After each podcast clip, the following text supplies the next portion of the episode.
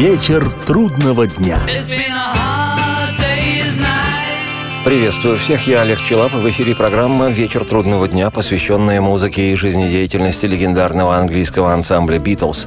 Сегодня у нас вторая серия фильма «Битлз в сентябре». Продолжение повествования о том, что случалось в истории группы каждый год именно в сентябре месяце. В завершении серии первой мы остановились на сентябре 1966 года, когда сразу же после мирового концертного турне «Битлз», как позже оказалось, то было последнее турне группы, изданный месяцем ранее в августе и в Британии, и в США альбом «Револьвер» на 6 недель, на полтора месяца возглавил национальный американский хит-парад. Для сравнения скажу, что на родине Битлз в Британии этот лонгплей главенствовал в списках популярности в течение 9 недель, два с лишним месяца. С альбома «Револьвер» я и хочу предложить сегодня для начала маккартневскую песню «Got to get you into my life» «Я должен взять тебя в свою жизнь». Вещь эту высоко ценил Джон Леннон, который всегда высказывался о ней в превосходных тонах. Даже в самом последнем своем интервью за несколько дней до ухода в иные миры о песне «Got to get you into my life» Леннон Джон сказал, цитирую, «Это Пол в лучшем виде».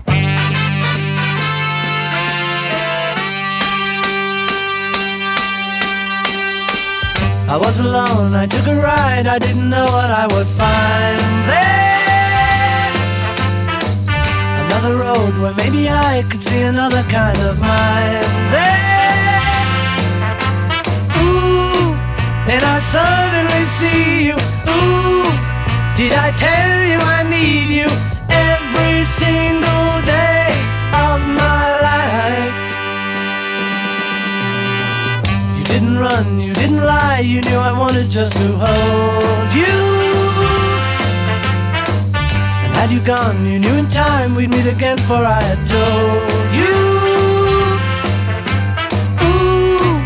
You were meant to be near me. Ooh, and I want you to hear me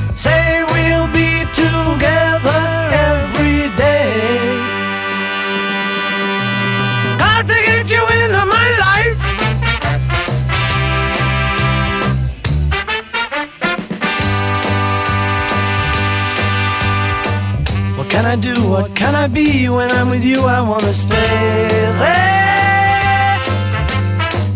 If I'm true, I'll never leave, and if I do, I know the way there. Ooh, and I suddenly see you.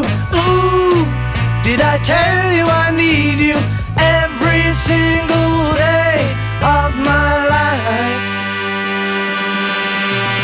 Got to get you into my life.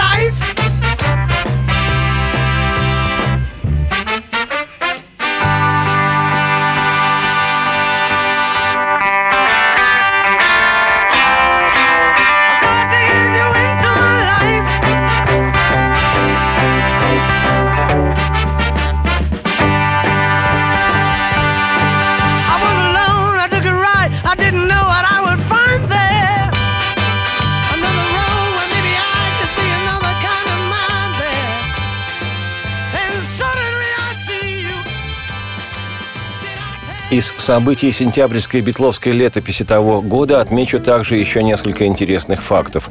В частности, в сентябре 1966 года в город Лондон из Нью-Йорка прибыла на симпозиум в Институт современного искусства японская художница-авангардистка Йоко Оно, с которой менее чем через полтора месяца познакомится на открытии ее персональной выставки Джон Леннон. А чуть позже, менее чем через полтора года, Джон и Йоко станут неразлучны. Вот такая роковая отметина случилась в 66-м в битловско-сентябрьском календаре. Тогда же, в сентябре 66-го, Леннон Джон отправился в Испанию, а затем в Западную Германию на съемки антивоенного сатирического фильма режиссера Ричарда Лестера «How I Won the War» «Как я выиграл войну», где сыграл роль рядового Грипвида, солдата британской армии, участника Второй мировой войны. Но и 17 сентября 1966-го, изданный месяцем ранее и в Британии, и в Штатах битловский сингл «Yellow Submarine» Элеонор Ригби поднялся в Штатах до второй позиции в национальных чартах. Для сравнения, Этот же сингл еще в августе того же 66 года на три недели к ряду возглавил хит-парад британский.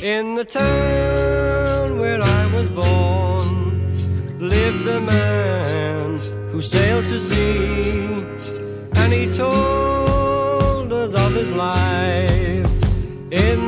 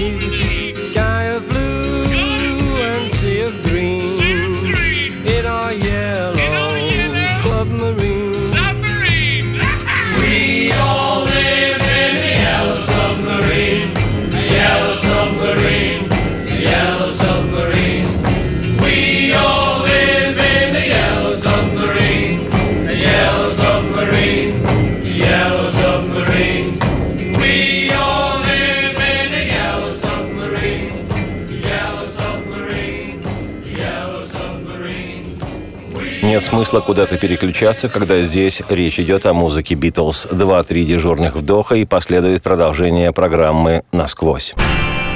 Вечер трудного дня. Меня зовут Олег Челап. Это программа «Вечер трудного дня», посвященная музыке и жизнедеятельности легендарного английского ансамбля «Битлз». И сегодня у нас вторая серия радиофильма, который называется «Битлз в сентябре». 1 сентября 1967 группа в полном составе Джон Леннон, Пол Маккартни, Джордж Харрисон и Ринго Старр собралась в доме Пола, чтобы обсудить свои дальнейшие планы на жизнь. Обсуждать было что, менее недели назад не стало их менеджера, 34-летнего Брайана Эпстайна. Как показал дальнейший ход битловской истории, событие это оказалось отправной точкой будущего распада группы. Но в сентябре 67-го, когда о распаде еще никто не помышлял, неутомимый Пол, дабы придать жизни ансамбля новый импульс, предложил битлам перенести на полгода запланированную на этот сентябрь поездку в Индию и взамен озвучил стремительный проект – съемки музыкального телефильма с участием самих «Битлз» и с одновременной записью и выпуском саундтрека к этой ленте. Причем амбиции Маккартни распространялись и на процесс создания картины. Решено было, что «Битлз» выступят не только как исполнители главных ролей, но еще и как авторы сценария, и как режиссеры-постановщики фильма в том числе. Встретив легкое недоумение друзей и коллег, «Мы никогда раньше не снимали кино», — отбивался Леннон Джон. Электровенику Полу Маккартни все же удалось перевести Битлов в состояние пассивного согласия. Поэтому Пол предложил сесть всем вместе в автобус и отправиться в необычайное волшебное путешествие. Битлз никогда долго не запрягали. Так случилось и на этот раз. Прихватив необходимое для съемок фильма оборудование, группа отправилась в путь.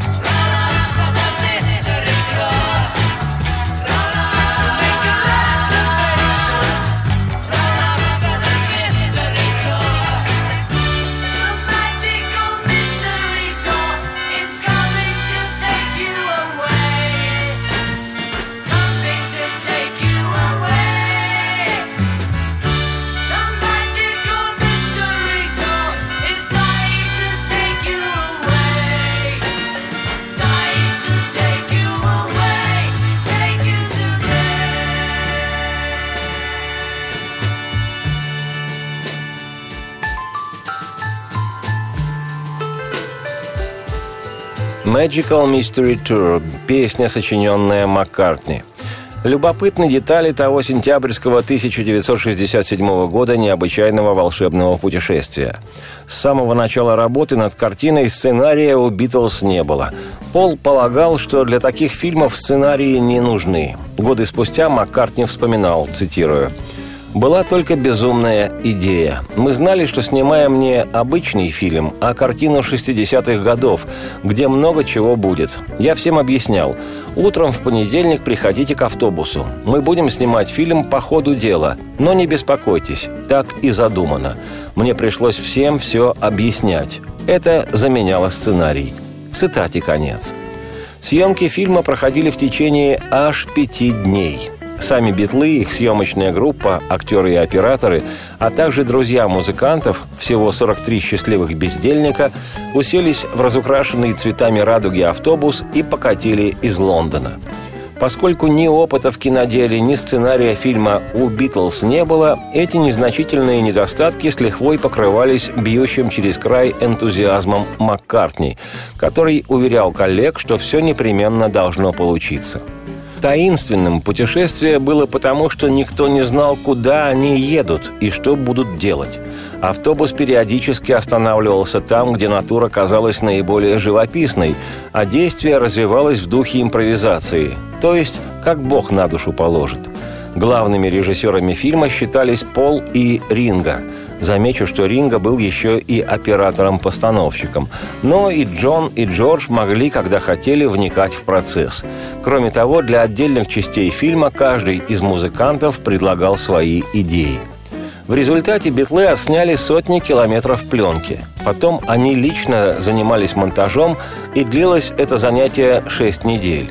После чего в фильме разместили специально написанные для него песни – Картина была показана в Британии 26 декабря 1967 и подверглась полнейшему разгрому и публикой, и критикой. Киноэксперты назвали фильм бессвязной лентой с бессмысленным сюжетом, который держится только на музыке «Битлз». Первому битловскому, в общем-то любительскому киноопыту было присвоено определение «вопиющая чепуха». И то был первый с начала битломании в 1963 году провал «Битлз», до той поры считавшимися в Британии фактически непогрешимыми. Надо сказать, сами битлы весьма болезненно восприняли свой неуспех и особенно закоптерщик Пол Маккартни – Годы спустя, когда «Битлз» стали уже необсуждаемой живой легендой, фильм был выпущен на экраны и дал неплохие сборы. И тогда все сошлись на том, что картина, в общем-то, неплоха и даже хороша по части английского абсурдистского юмора и что в 1967 году фильм ругали так яростно лишь потому, что уж слишком долго «Битлз» считались неприкасаемыми.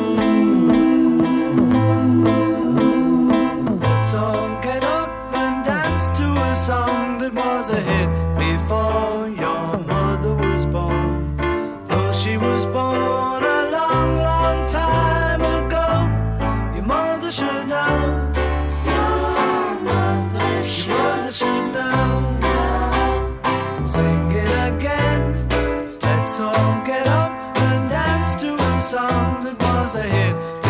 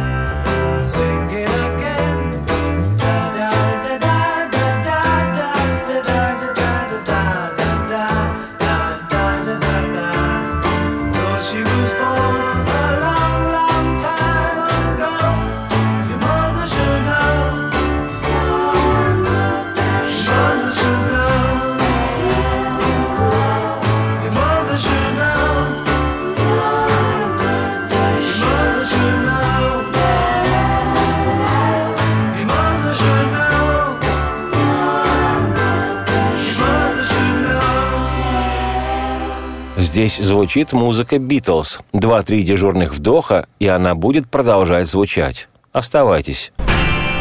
Вечер трудного дня. Меня зовут Олег Челап. Это программа «Вечер трудного дня», посвященная музыке и жизнедеятельности легендарного английского ансамбля «Битлз». Сегодня у нас кино, которое именуется «Битлз в сентябре». В 1968 году у группы вышел лишь один лонгплей, но мало того, что роскошный, так еще и двойной белый альбом, содержавший истинное пиршество музыкальных идей, стилей и разноцветий. И в сентябре 68-го битлы продолжали начатую еще летом работу над записью материала для белого альбома. Одной из записанных тогда песен стала вещь гитариста группы Джорджа Харрисона «Пигес». Название переводится как «хрюшки» или, учитывая ее социальный контекст, «свиньи». Starched white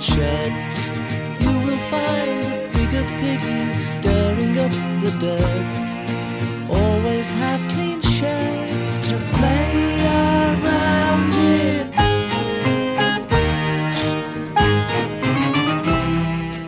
В 60-е и 70-е годы в Британии словом «пик» на языке контркультуры обозначались представители эстеблишмента, политики и вообще все, как их называли, буржуи или жирные, ну и заодно полицейские, истеблишмент этот защищавшие. Битлы записывали Харрисоновскую «Пигес» только в сентябре 68 года, хотя вещь эту Джордж начал сочинять еще в 66-м, тогда же, когда написал песню «Тексмен» «Сборщик налогов», открывавшую битловский альбом «Револьвер». Обе эти песни довольно сильно различаются в музыкальном плане, но схожи по своей социальной тематике, превалирующей денежный интерес и классовые противоречия, практически по старику Карлу Марксу. Видел ты, как поросята ползают в грязи. И для этих поросяток портится вся жизнь, если им не поиграть в грязи. Видел повзрослей свиней ты в белых накрахмальных рубашках. У свиней, что повзрослее, поактивнее грязь, в чистых тех рубашках поиграть. В их свинарниках все вместе, не волнует их все, что вокруг. В их глазах чего-то не хватает, что им нужно лишь чертовски при хорошей порке. Повсеместно эти свиньи жизнь свиней ведут. Видишь, свиньи жен свинячих на обед ведут. Вилки и ножи схватив, свиньи жрут бекон. Как гласит история, однажды во время работы над белым альбомом Джордж Харрисон заехал в родительский дом навестить маму-папу и среди своих бумаг и магнитофонных пленок обнаружил недописанную в 1966 году песню «Пиггис». В студии песню дорабатывали все вместе. Вот что вспоминал об этом сам Джордж, цитирую. «Пиггис» — это песня социального протеста. Где-то в середине песни я застрял на одной строчке, и моя мама помогла мне – What they need is damn good walking. Что им нужно, так это хорошая порка. А Джон подсказал строчку «Вилки и ножи схватив, свиньи жрут бекон». При записи песни был использован струнный квартет и клавесин в стиле барокко, на котором сыграл работавший над той песней с битлами продюсер Крис Томас. А Джон Леннон привнес еще один творческий вклад в песню – звуковые эффекты хрюканье свиней из библиотеки студии Эбби Роуд. Любопытно, что в первоначальном тексте песни содержалась еще одна строфа, которую Харрисон в результате не использовал. Но в 1991-м, совершая с Эриком Клэптоном турне по Японии, Джордж включил эту строфу в песню. О том свидетельствует запись с концертного альбома «Live in Japan». И еще один интересный факт.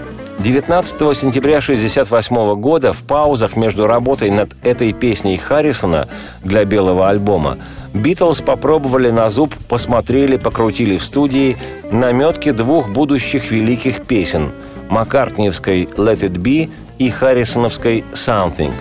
Так что гипотетически обе эти песни «Let it be» и «Something» могли появиться на белом альбоме. Впрочем, сейчас мы слушаем с белого альбома песню Джорджа «Пигес», записанную в сентябре 1968 года.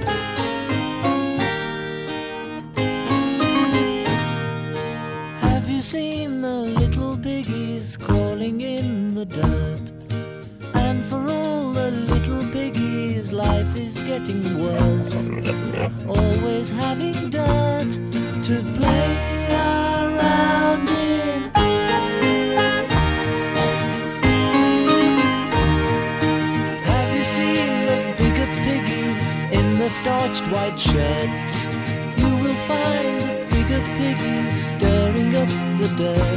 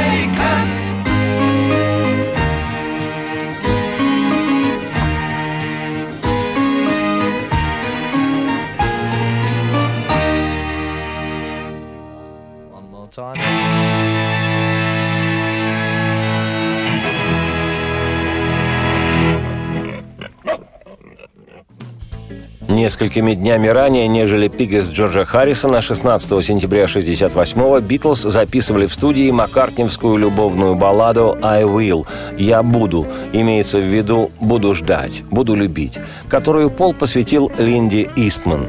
Отношения Битла с этой американской девушкой развивались в то время достаточно стремительно. Пол, расставшийся со своей невестой, английской актрисой Джен Эшер, недолго оставался один, и уже менее чем через год, в марте 69-го, Линда Истман станет Линдой Маккартни. Время звучания песни «I Will» – 1 минута 46 секунд. Но группе понадобилось сделать 67 дублей во время записи этой виньетки, чтобы Маккартни остался доволен результатом.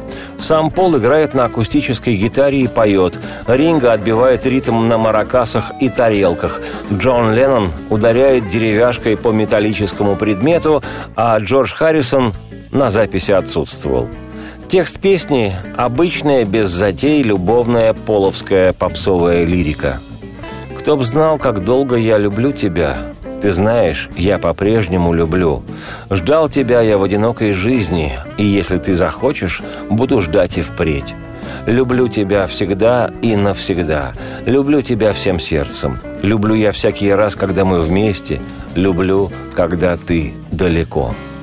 Работая с 65-м дублем, который Пол посчитал лучшим, Маккартни наложением записал бас-гитару, ее партия «Лучшее, что есть в этой песне», а также прописал еще вторую акустическую гитару. В результате получилась симпатичная, хотя и несколько слащавая баллада, характерная больше для постбитловского Маккартни. Who knows how long I've loved you?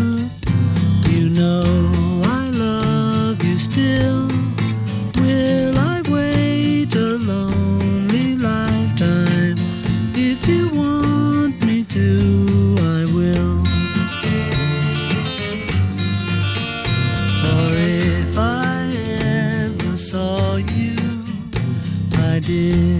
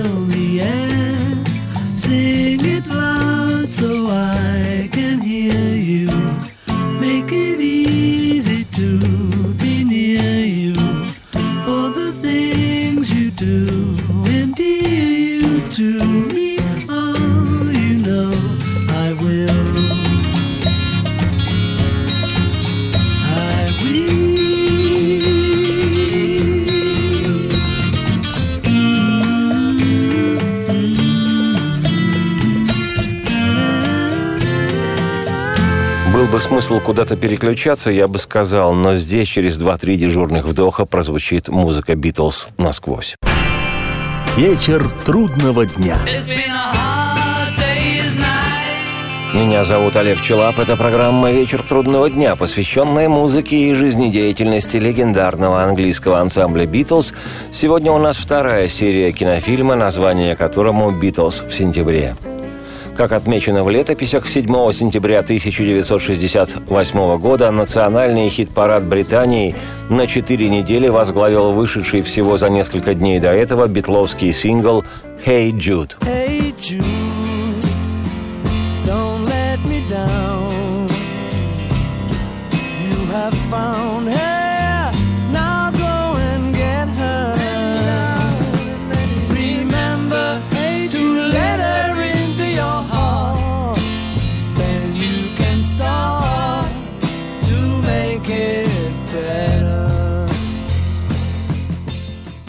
7 сентября 68-го сингл «Hey Jude» на целый месяц возглавил чарты в Великобритании, а еще через неделю, 14 сентября, тираж этого сингла достиг 2 миллионов экземпляров.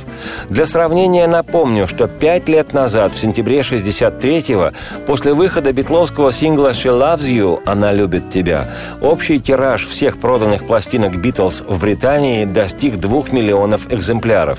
Результат по тем временам немыслимый – а в сентябре 68-го 2 миллиона копий составил лишь тираж одного этого сингла «Битлз».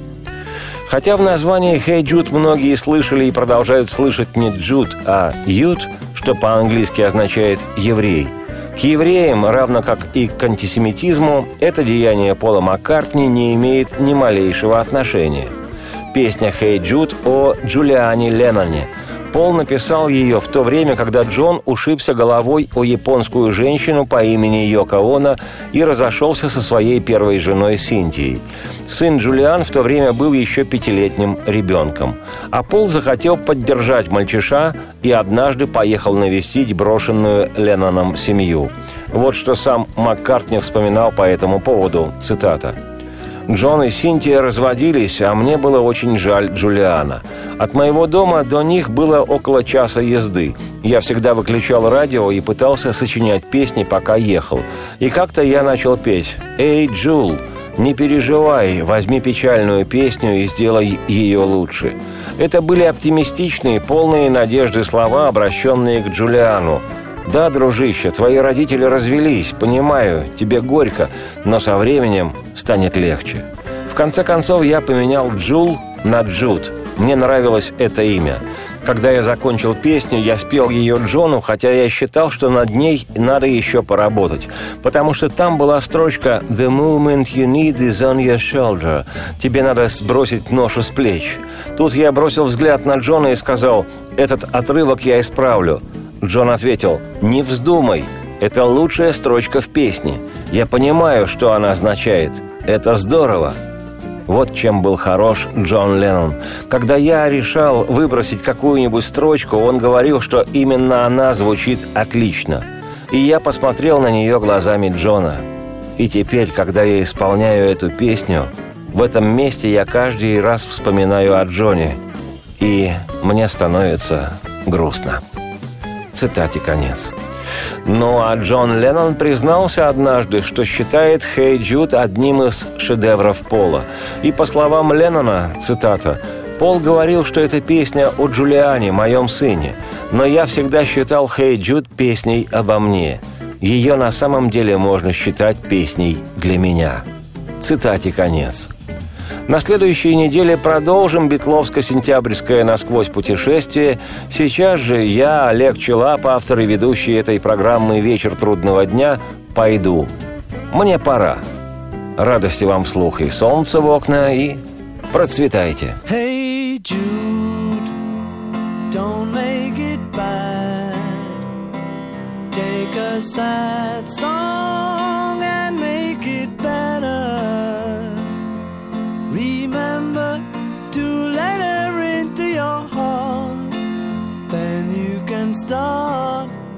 to make it